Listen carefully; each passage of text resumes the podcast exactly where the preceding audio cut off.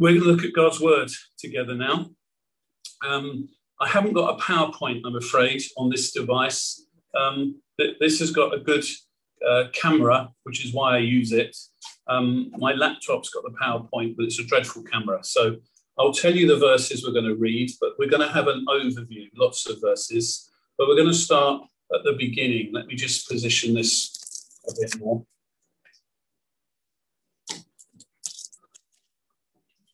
So, right at the beginning of the Bible, you, so some of you have heard me teach before. Now, I often like to start there because it's so, so important. Um, and we're going to start at the creation story, but look at one of the main themes of Scripture. There are lots of themes that run through the Bible, but this is one of the most important ones. Um, and twice tonight, um, in the worship, and then Stuart mentioned it about the men's walk and uh, being in God's creation. The creation story is so foundational, so important for us.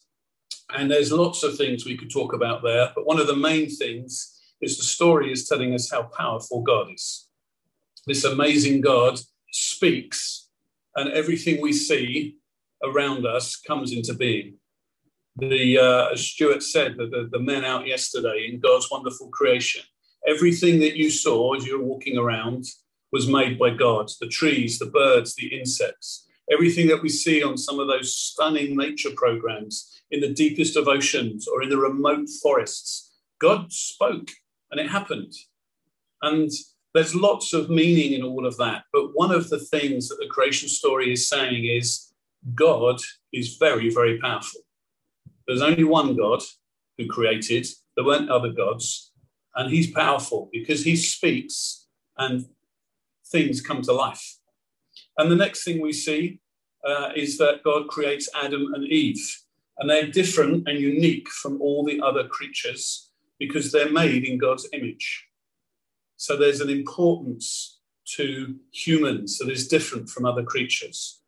And we see that God is in the garden walking with Adam and Eve. We know that from when the story goes wrong and Adam and Eve disobey God it talks about how God was walking in the garden. Before Adam and Eve disobeyed God, the creation story says all of this was good. And that means perfect. The, one of the Hebrew words that talks about things being whole is the word shalom. Some of you will know that word. It's still used today. It means peace, it means wholeness, it means everything is right, everything is together, everything is working as it should be. That was creation before Adam and Eve turned away from God. It was shalom, perfect, whole. Everything was working. God present with his people made in his image. But Adam and Eve don't obey God. They decide that they know better. They listen to, in the story, the serpent, who is the devil, who tricks them into uh, believing that God didn't really mean what he said. And we're not going to talk about all that in detail. What we need to see for this evening is that God then judged Adam and Eve for turning from him and saying, Well, if you're not going to obey me, you can't be in my presence. You can't stay in the garden. You have to leave the garden. And the garden is where God was. God walked with them in the garden. So when they are told to leave, when they are expelled from the garden, they are pushed out of God's presence. They can't be with God anymore. And it says in the story that God puts fiery creatures, cherubim, to guard the garden. They can't get back to God's presence. They can't get back to shalom, to wholeness, to being with their creator. And the rest of the Bible story is about how can God be present with people again who are made in his image. And there's lots of verses we could look at, but we're going to jump in the story because I just want to highlight two verses from the Old Testament, and then we're going to go to the New Testament. What happens in the story uh, over many hundreds of years is eventually God speaks to someone called Abraham, that's in Genesis chapter 12. And promises Abraham that if he follows God, if he leaves his family and follows God, God will make him into a great nation. That eventually happens over many hundreds of years. That those people end up in Egypt, where I am now. Uh, they end up here and they become slaves. And God rescues them. He talks to someone called Moses, who's caring for sheep in the wilderness. And he says to Moses, You're to go to Pharaoh and tell Pharaoh to let the people go. And that takes many, many months for that story to happen. Eventually, Pharaoh lets them go. And then they're in the wilderness on their way to the land. And God gives Moses instructions to build what we call a tabernacle. It was like a, a temple where God would live, be present with his people, and it was mobile. They could set it up. Whenever they were camping, they set it up, and God's presence was in what was called the tent of meeting. It's a special tent for God. So, what we see in the story is this God is present with his people. He's not walking with them in a garden. He's still separate from them because not everyone can go and see God. And in Leviticus chapter 1, and you can write this down and look at it later if you want.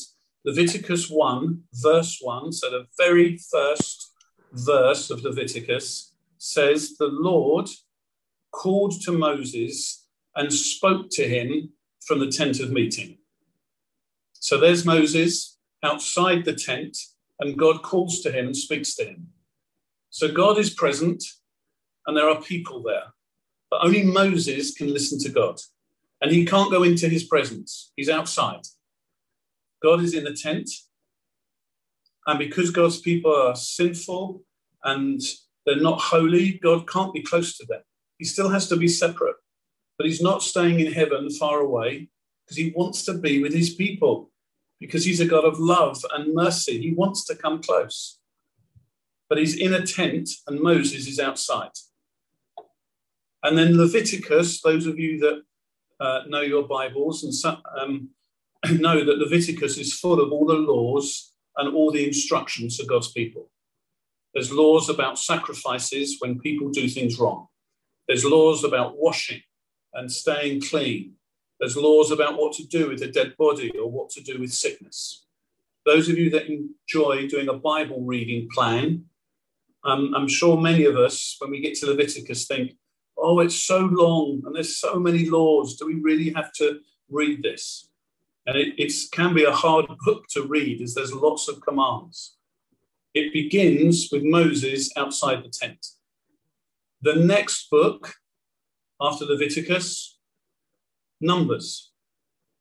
Numbers chapter 1, verse 1 says this The Lord spoke to Moses in the tent of meeting in the desert of Sinai on the first day. Moses is now in the tent. In Leviticus, before the law, Moses is outside the tent. He's not in God's presence.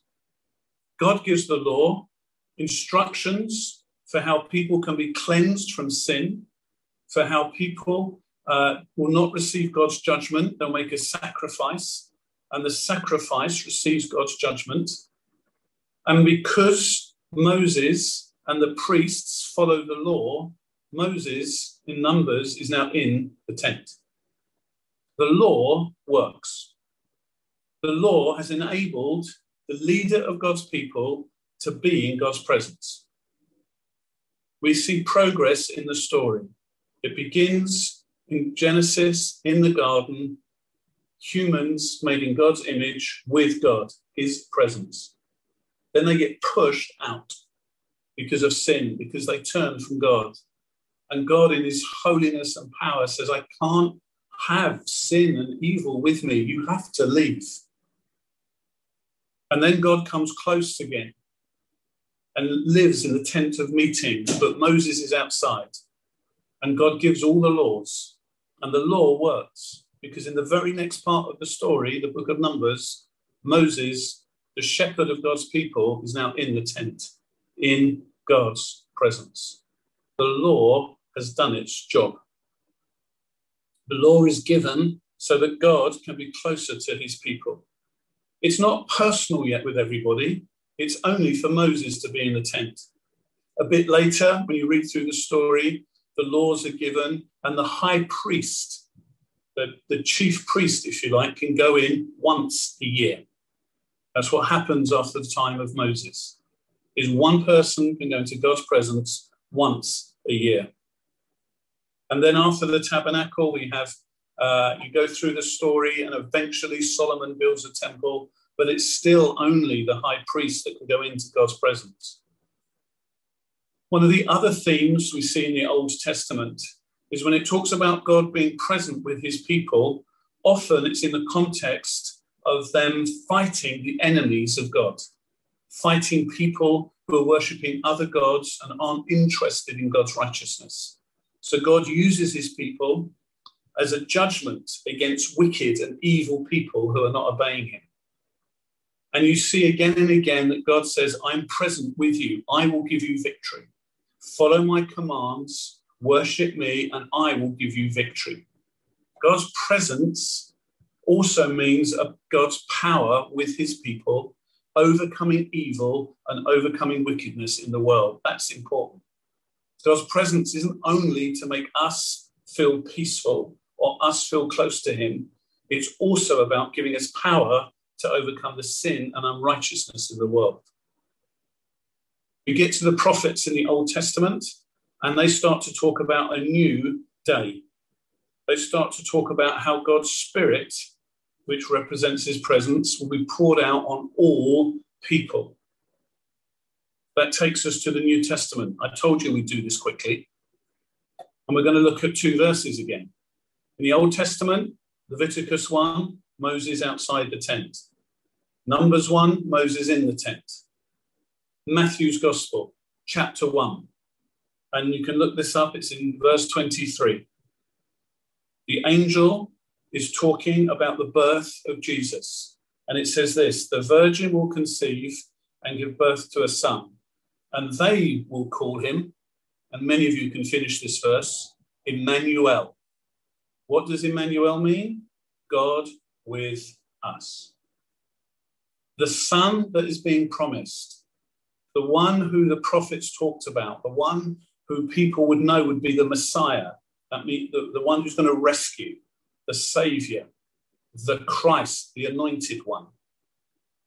His other name is God with us. That would be extremely powerful for God's people. Their history is God was with us in the garden in the beginning. Then God was with us in the tabernacle, in the tent of meeting. Moses would be in his presence in the tent. The high priest would be in his presence once a year in the temple. God with us gave us victory in battle when we obeyed him and worshipped him. God with us enabled us to enter the land. God with us meant that eventually, when David defeated the enemies, we could know peace again. God with us meant Solomon could build the temple, and we knew a time of peace for many years. And now, God with us is a baby, the promised one to a virgin. God with us is beginning to get personal, not just for a high priest, not just for a tabernacle, not just for a temple or a holy place. God with us in a person in flesh that you can touch, that you can see, that you can speak with. And we'll come back to some of that in a minute. I said two verses, the end of Matthew. So Matthew's gospel begins with a promise God with us, a baby. The baby, of course, is Jesus. We'll look at some other verses in a minute.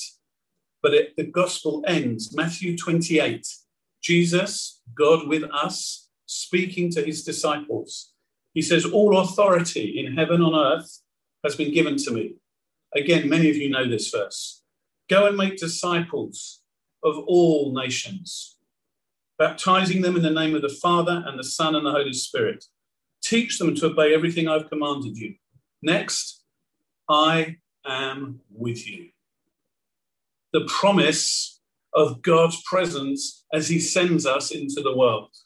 The promise of God's presence for every single one of you in real life church who say, Yeah, I worship Jesus. He's my Savior. He's my Lord.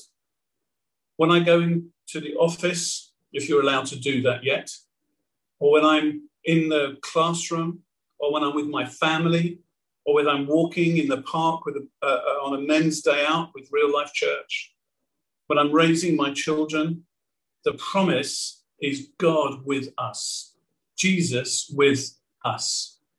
The Old Testament is in a tent, and Moses is outside. The law is given, the law does its job. Moses can go into the tent. Then a high priest. But the story, all the way through the Old Testament, isn't for everyone knowing his presence until Jesus comes. Emmanuel, God with us. And then he makes this amazing promise. As you go into all the world, as you work, raise children, talk to others about me, pray for God to work in your communities, gather and worship together, sometimes in person, sometimes on the screen. He is with us. How did that happen? We saw in the Old Testament that God gave the law. The law worked. When Moses obeyed it, he could stand in God's presence. So, how can God with us, this promise, how does that work? Well, let's look at some verses in Matthew because Jesus told us how this would work. In Matthew chapter 5, verse 17, Jesus says this Don't think that I've come to abolish the law or the prophets. Don't think I've come to get rid of what's gone before. I'm just doing something completely new. Jesus says, That's not what I'm doing. I haven't come to get rid of those things. I haven't come to abolish them, but to fulfill them. Jesus fulfills the law. We can't do that. That's why we couldn't stand in God's presence. That's why God's people couldn't stand in his presence in the tent of meeting. They couldn't obey all those laws. That's why they needed all the sacrifices. But as we know from other parts of the gospel story, Jesus is the sacrifice. He is, as John the Baptist calls him, the Lamb of God who takes away the sin of the world. Jesus has fulfilled the law. And if the law is fulfilled, you can stand in the presence of God. If the law is fulfilled, it's like you can be in the tent of meeting. No, we don't have a tent anymore. We don't need it. Paul tells us the church is the temple. That's us now. How does it work? Jesus has fulfilled the law. We put our faith in Jesus and the fact that he is the perfect one from God, died on the cross in our place, has fulfilled all the laws and all its requirements. And that means we are forgiven when we put our faith in him.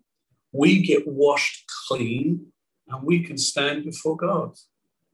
We're back in the garden. We're back in Eden. We get to walk with God. But Jesus made it clearer. if we look at how he actually talked about this with his disciples, he didn't just teach us this, but even in calling his disciples, he, he makes it clear. When Jesus called his disciples, he said, Come and follow me. Now, we're so used to that, we don't understand everything that it means. Jesus was a rabbi, a, a Jewish teacher. There were lots of rabbis.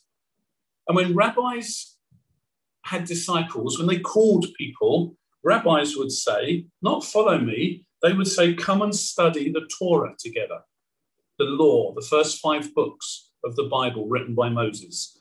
Rabbis would say, so I'm just looking on the screen now, that's John and, uh, and Pete and Mike. And if I was a rabbi, I would say, come and we will study the Torah together. Jesus, as a rabbi, said, come and follow me. That's very different.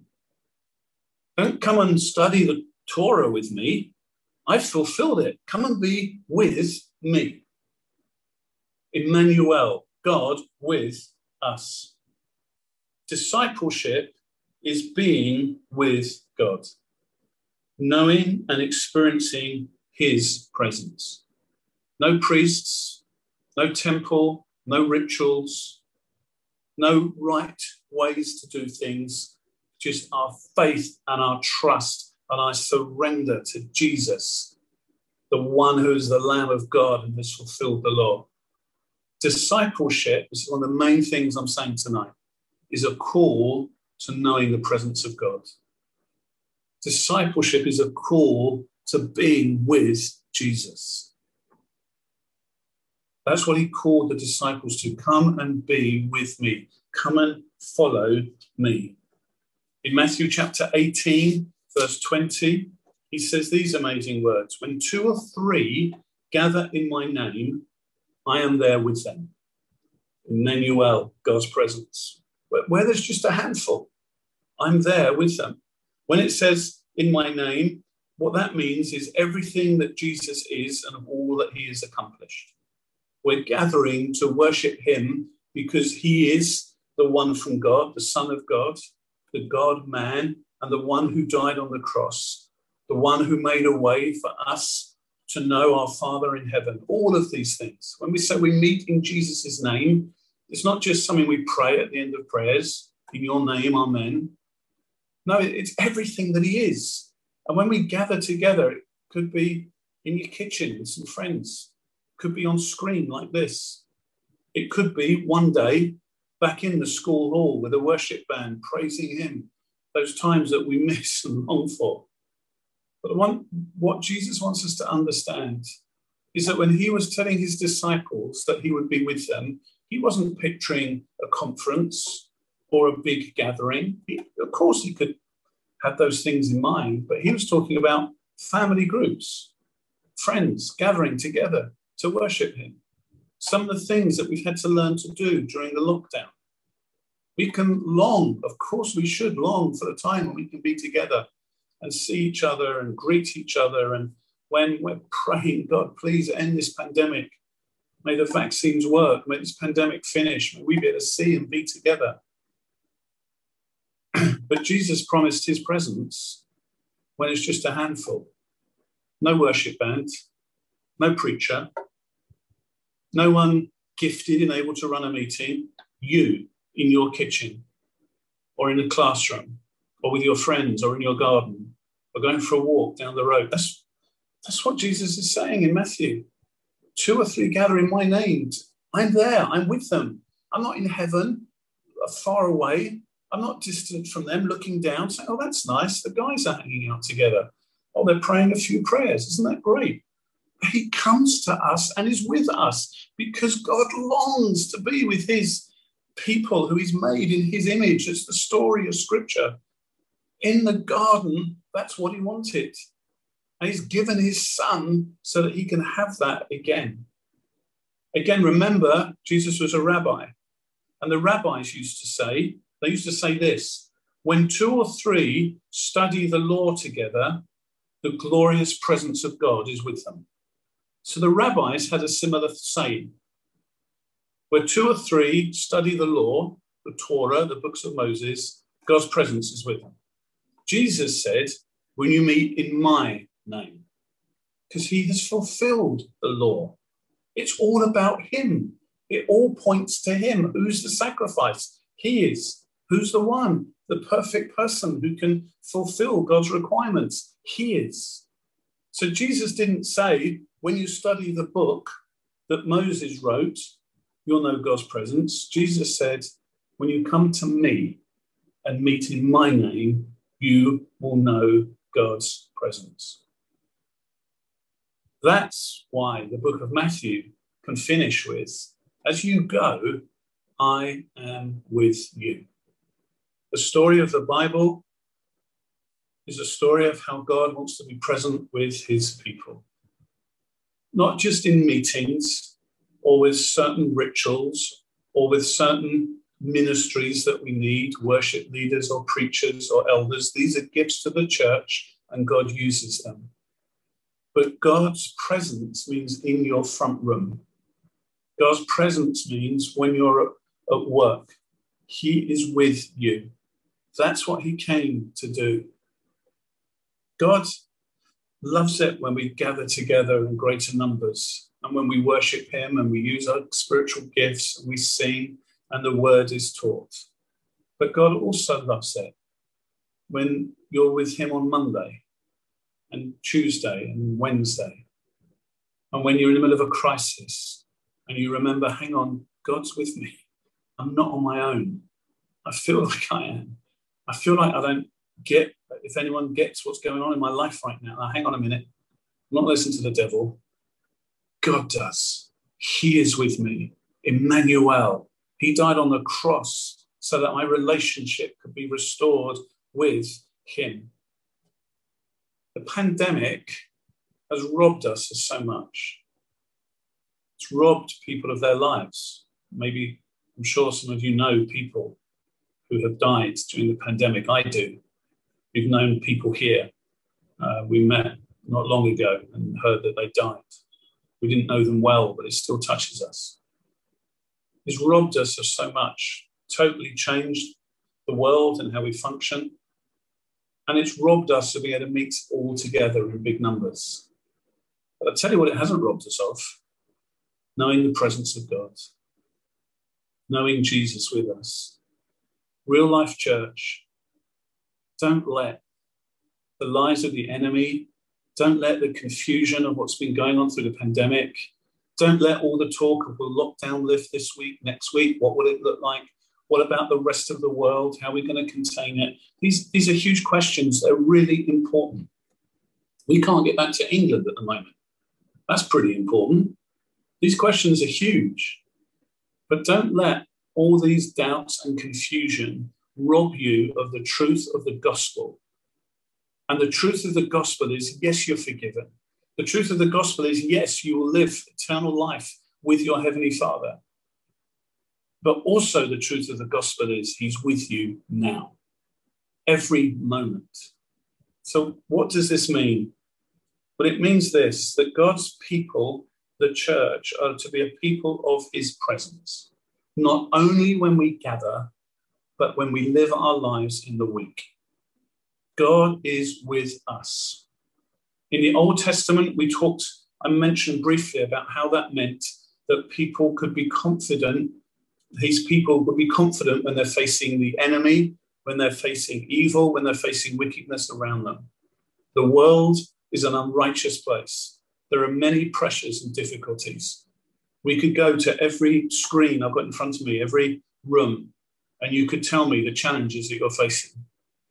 God's presence, God with us, means not that those challenges necessarily go away, but instead of fear and instead of confusion, we know Him, He, he the King, the Creator, the powerful one, is right with us in that situation. And that's meant to change our perspective. That's meant to give us strength. That's meant to give us faith. God, this situation is still confusing, but you are with me, which means you will find a way. You will help me find a way. I'm not on my own. Lord, with my children at the moment, it, it, it's difficult, it's hard, but this is not impossible because you are with me. God, you know how lonely I am.